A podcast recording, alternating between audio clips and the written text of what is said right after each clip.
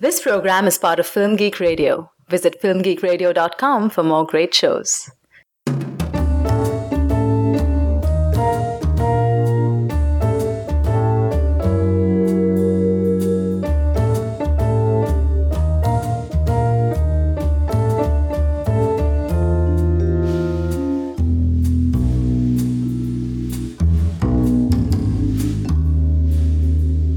Good morning, agents. Welcome to the briefing room here on Film Geek Radio. This is our podcast devoted exclusively to the Showtime series Homeland.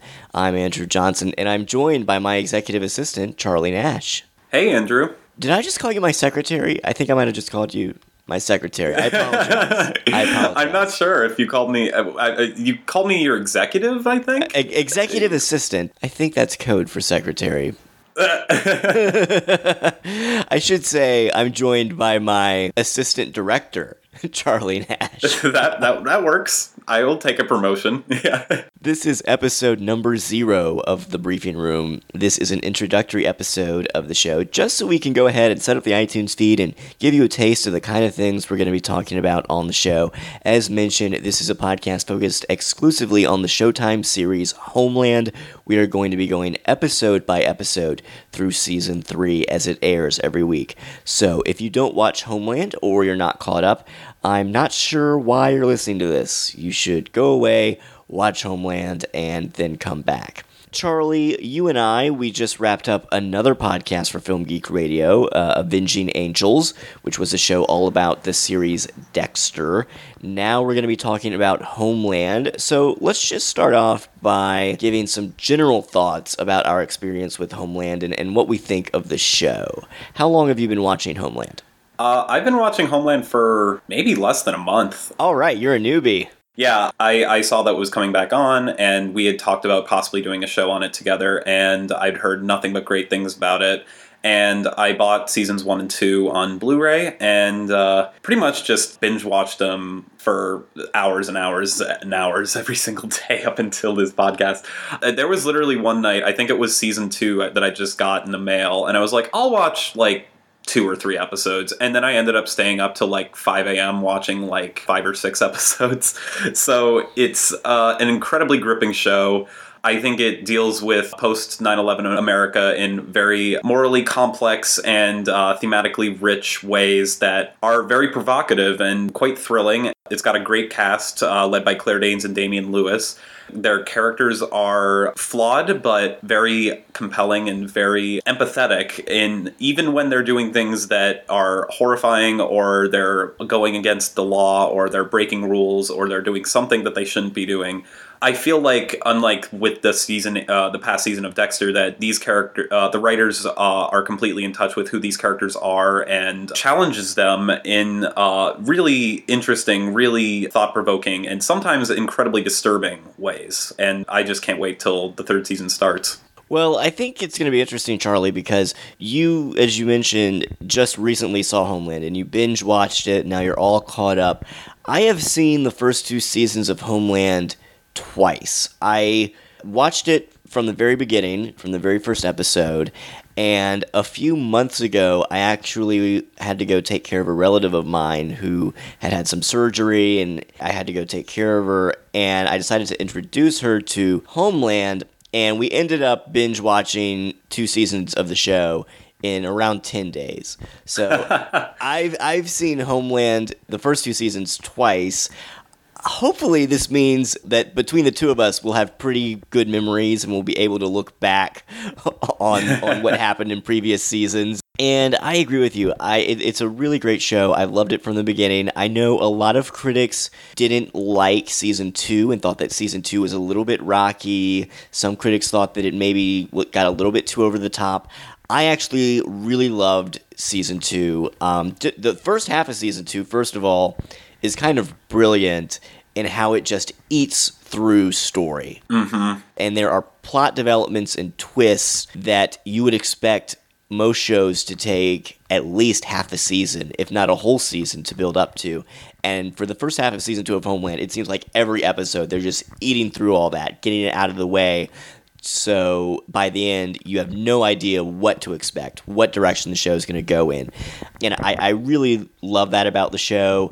Yes, the second half of season two does get a little crazy and over the top, but I like that. I like how it's balancing these very real and grounded concerns about terrorism and about war and how we respond to trauma with this kind of pulpy, sensationalistic conspiracy show where you're not quite sure who's the real bad guy, what's the secret that everyone is hiding, who's really pulling the strings and I, I like how it's walking a fine line between being super realistic and super campy almost at times.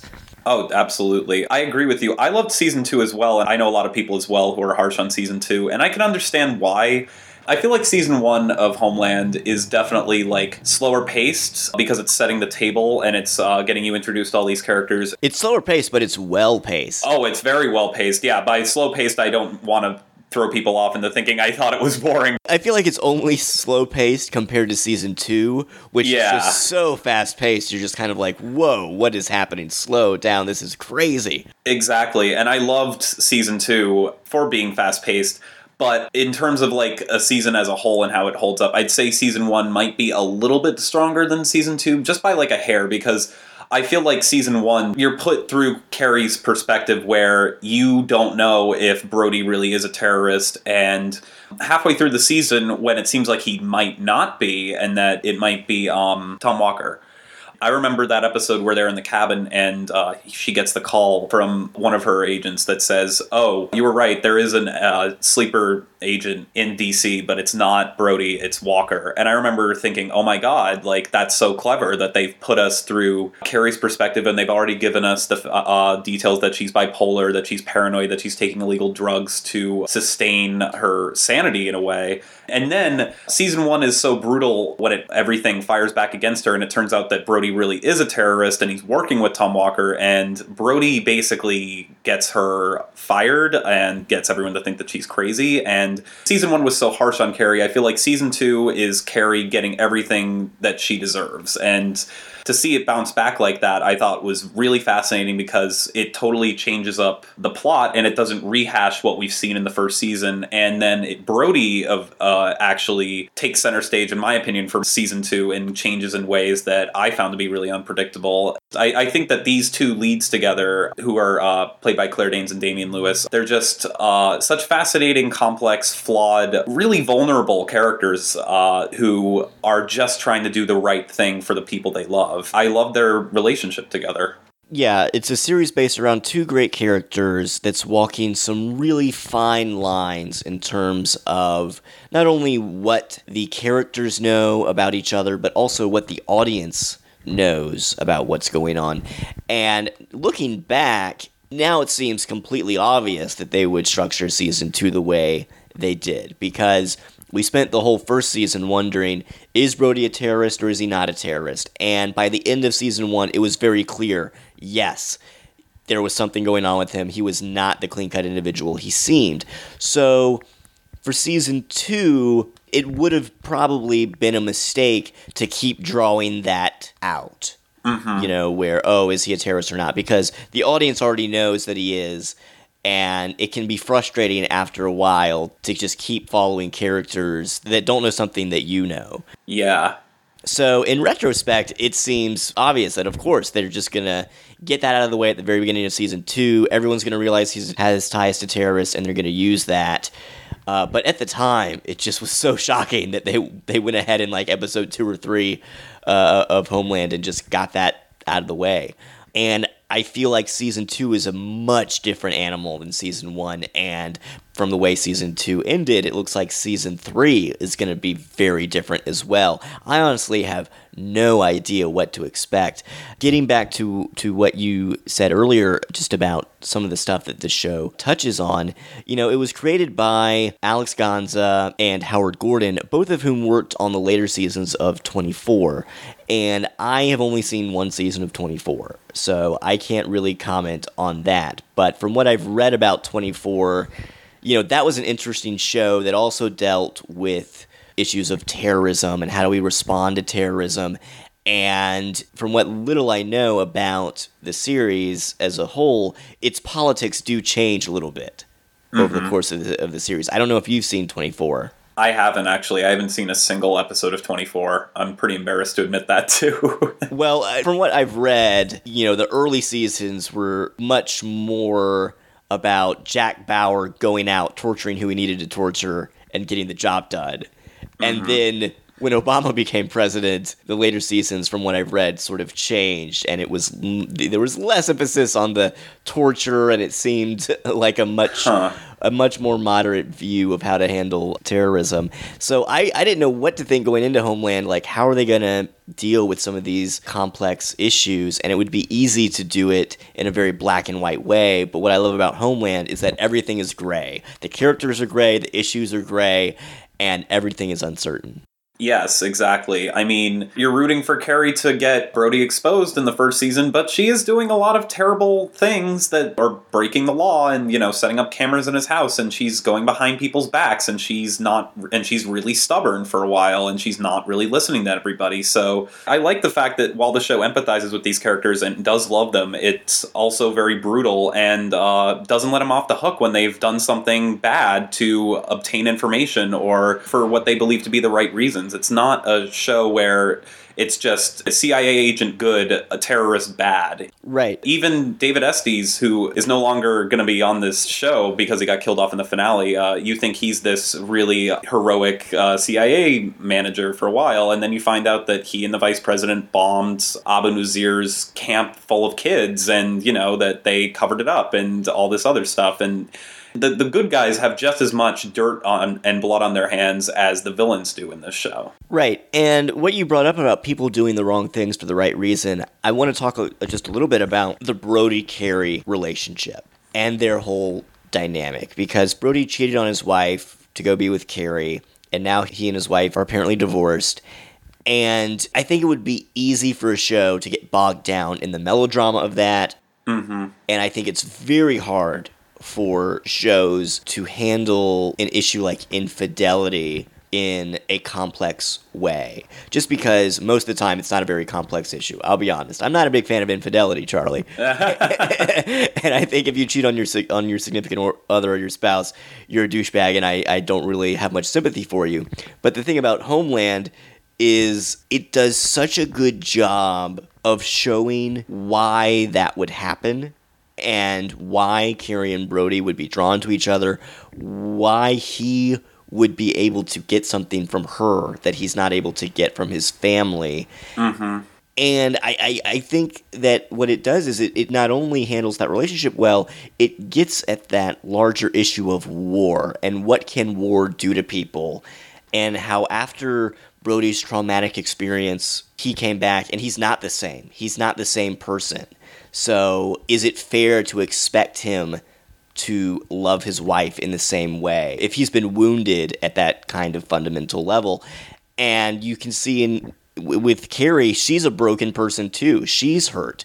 She's traumatized by what the war on terror has done. And that's why they're drawn together. Just they're two broken people looking for comfort that the mm-hmm. rest of the world can't really provide them with.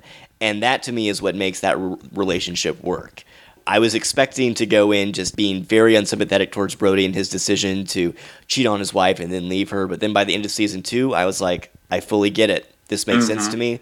And as much as I hate to say it, it's probably for the best. I know a lot of people who complained about the ending of season two, where it seems like Carrie and Brody are just like a okay with everything again, and they're like, uh, it's almost like Romeo and Juliet for the CIA slash terrorist age, as some people refer to it as.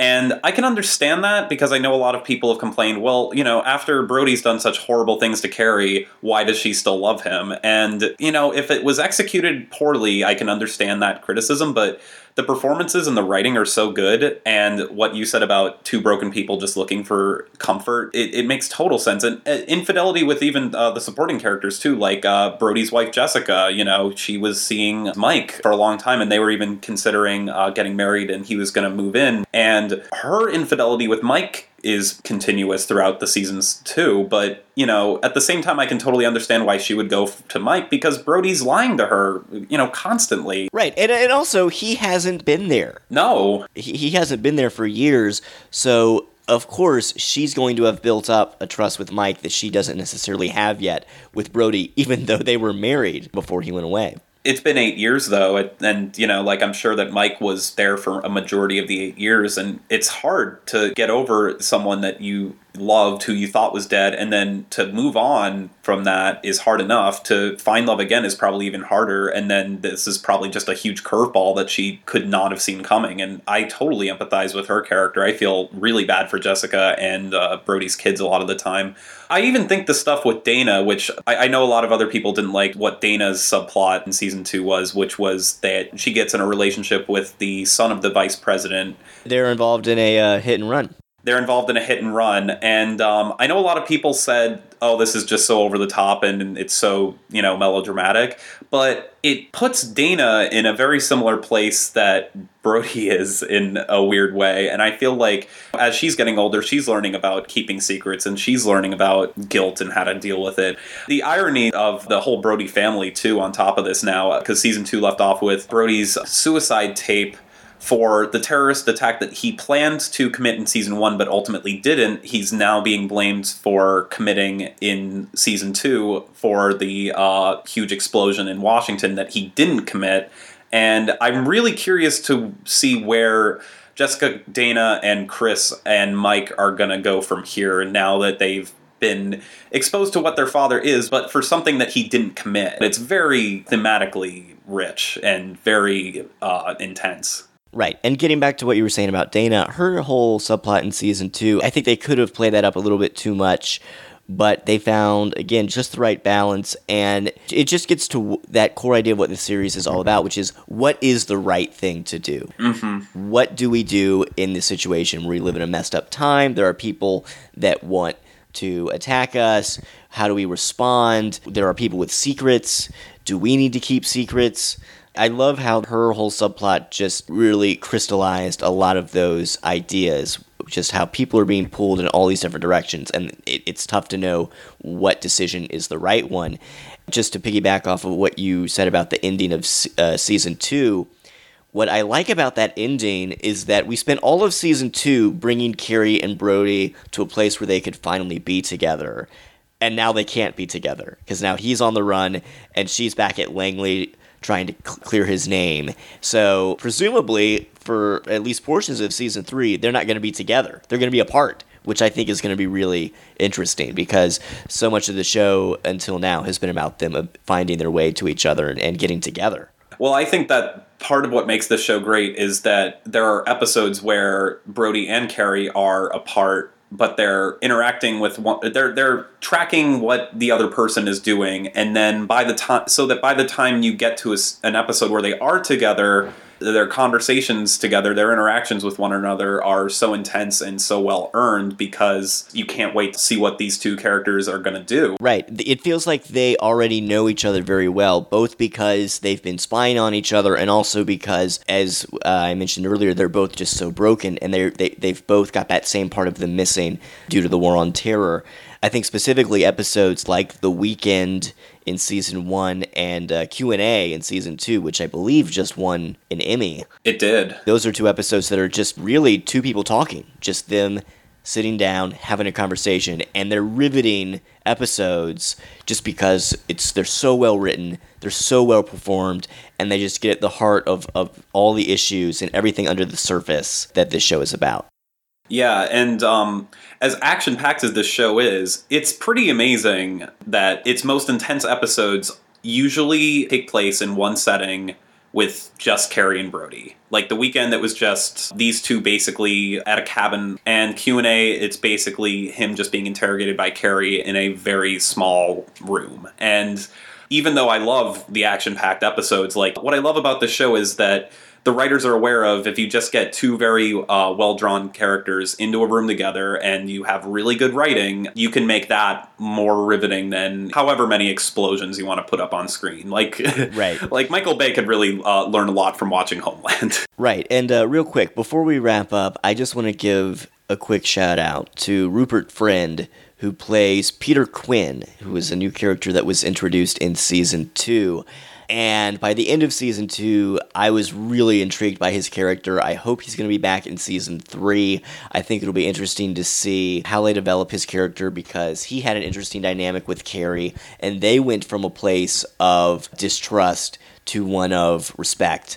And there were even hints, maybe, of some sexual tension between the two of them. So it'll be interesting to see now that Carrie and Brody are apart, what's going to happen? Are, are they going to be friends? Are they going to be enemies? Are they going to go back to distrusting each other? I think that Homeland has done a really good job of developing the supporting characters. And, you know, Charlie, we just wrapped up a Dexter podcast. I'm glad that this Quinn is fairly intelligent. yes, this is this Quinn is everything that the Quinn from Dexter is not. He's mysterious. He can be very terrifying at times. He can be very likable at times. I, I think we're introduced to this character pretty early on in season two.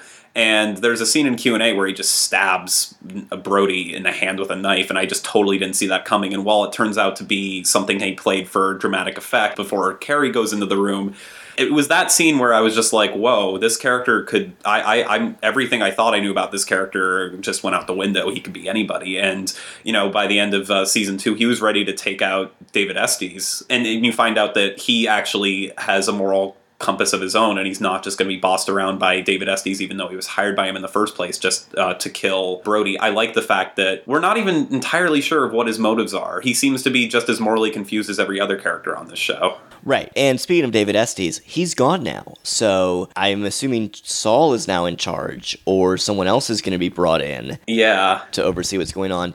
And uh, Saul, played by Mandy Patinkin, possibly my favorite character on the show. As much as I love Carrie and Brody, Mandy Patinkin as Saul is just he, he's just spectacular.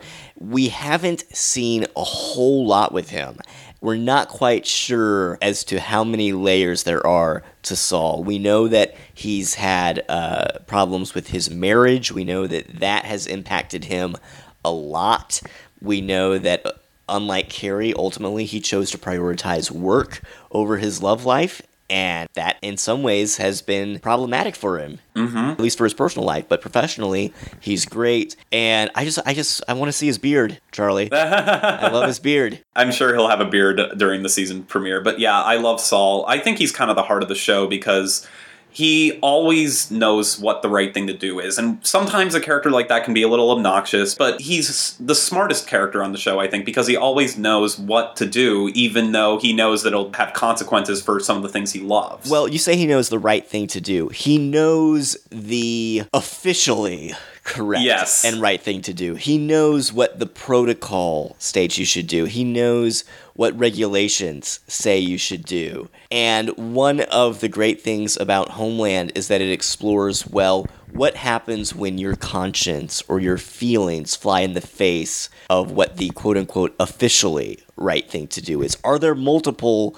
right ways to do things, or is there actually no right way to do things? And everyone is just trying to come up with their own way of figuring out what the right thing to do is.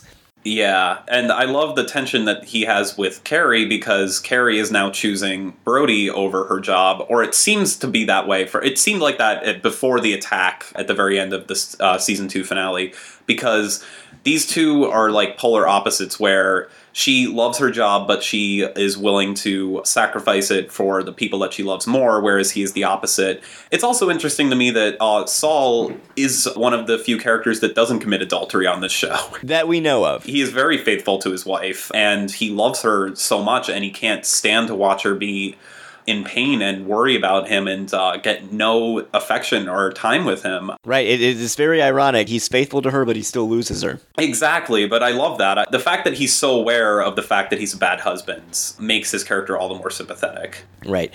And I'm telling you, Charlie, if he ever shaves that beard, there will be riots. okay, people will not stand for it. So I don't know how long Homeland's going to be on the air, but I expect the last episode of this series, he has to have that beard. Or maybe he'll shave it at, at, at, the very end, and that'll represent how he's come to some incredible, deep, profound change of character. It's all about the beard. Yes, I don't have a whole lot else to say about Homeland other than I'm looking forward to season three and I'm looking forward to discussing it with you. Uh, we're going to do our best to invite some cool guests onto the show to talk about it with us. And if you're listening, I hope that you will uh, join us and that you'll watch season three of Homeland and then listen to us and see what we had to say and uh, join in the discussion. Charlie, do you have any final thoughts? One more thought. I really want to see where they're going to take Chris this season because I feel like Chris is a character that's off to the side a lot, and I don't think he's uh, a bad or unnecessary character by any means. But he just went through puberty in season two, and like he's not really sure. He doesn't even remember his father, but until he comes home, he was so little when he left. And now his father is supposedly a terrorist. Is supposedly a terrorist, and I feel so bad for Chris because he's so innocent and he's just trying to do be a nice kid and and he knows that his mom and dad are struggling, and there's nothing that he can do but watch this train wreck happen. He's being bossed around by Dana, who I do love Dana, but you know, she's an older sister, and older sisters end up bossing their younger siblings around. So we don't really know a whole lot about Chris or what's going on inside of his head, and I want to see where this latest development in terms of framing Brody for this crime, how that uh, affects him, because I feel like it's going to hit him pretty hard. Well, given that this is Showtime, if I had to predict an arc for Chris, I think that by the end of the series, he'll decide to exile himself to the Pacific Northwest and become a lumberjack just because he can't deal with can't deal with all the pressure. or he'll be like the youngest sibling on Weeds, who will, uh, in the first season, be the weird uh, younger sibling, and by the fifth season, will uh, be murdering people. that's a that's an interesting point. Maybe Chris will be like, "I love my dad. He's my role model." I want to be just like him, and he's. Uh, I think he's a terrorist. So. Oh God. and then we're gonna get into all this stuff about like, oh, it'll be like Dexter all over again with him taking Chris under his wing, and. oh no.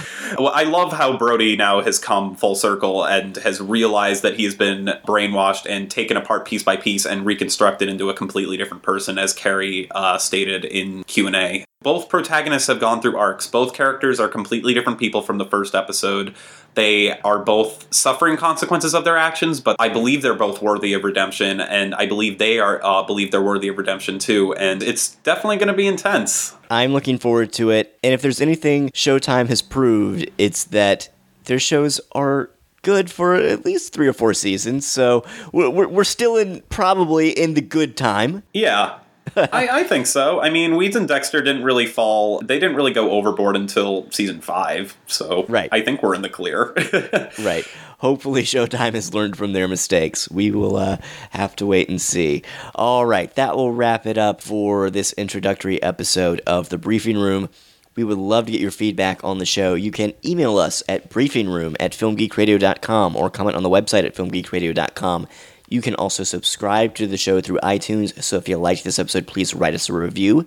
That would really help us get the word out about the program. You can also donate to us through the website. We really appreciate your help. And don't forget to check out other great shows on Film Geek Radio, including Cinema Fix, The Thin Place, The Nerdy Projectors, and our new podcast all about Marvel's Agents of S.H.I.E.L.D. on ABC, the Agents of S.H.I.E.L.D. cast.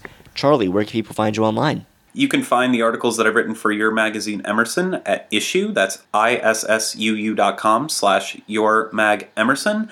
And you can follow me on Twitter at CTNash91, that's C-T-N-A-S-H 91. You can find some of my writing at moviemezzanine.com and pathos.com. You can also follow me on Twitter at Writer Andrew.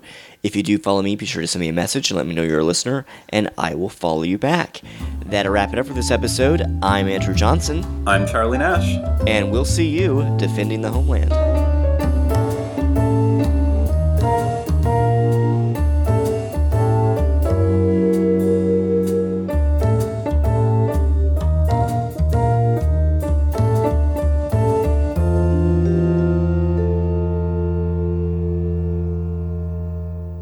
This has been a Film Geek Radio production. Film Geek Radio. Yeah.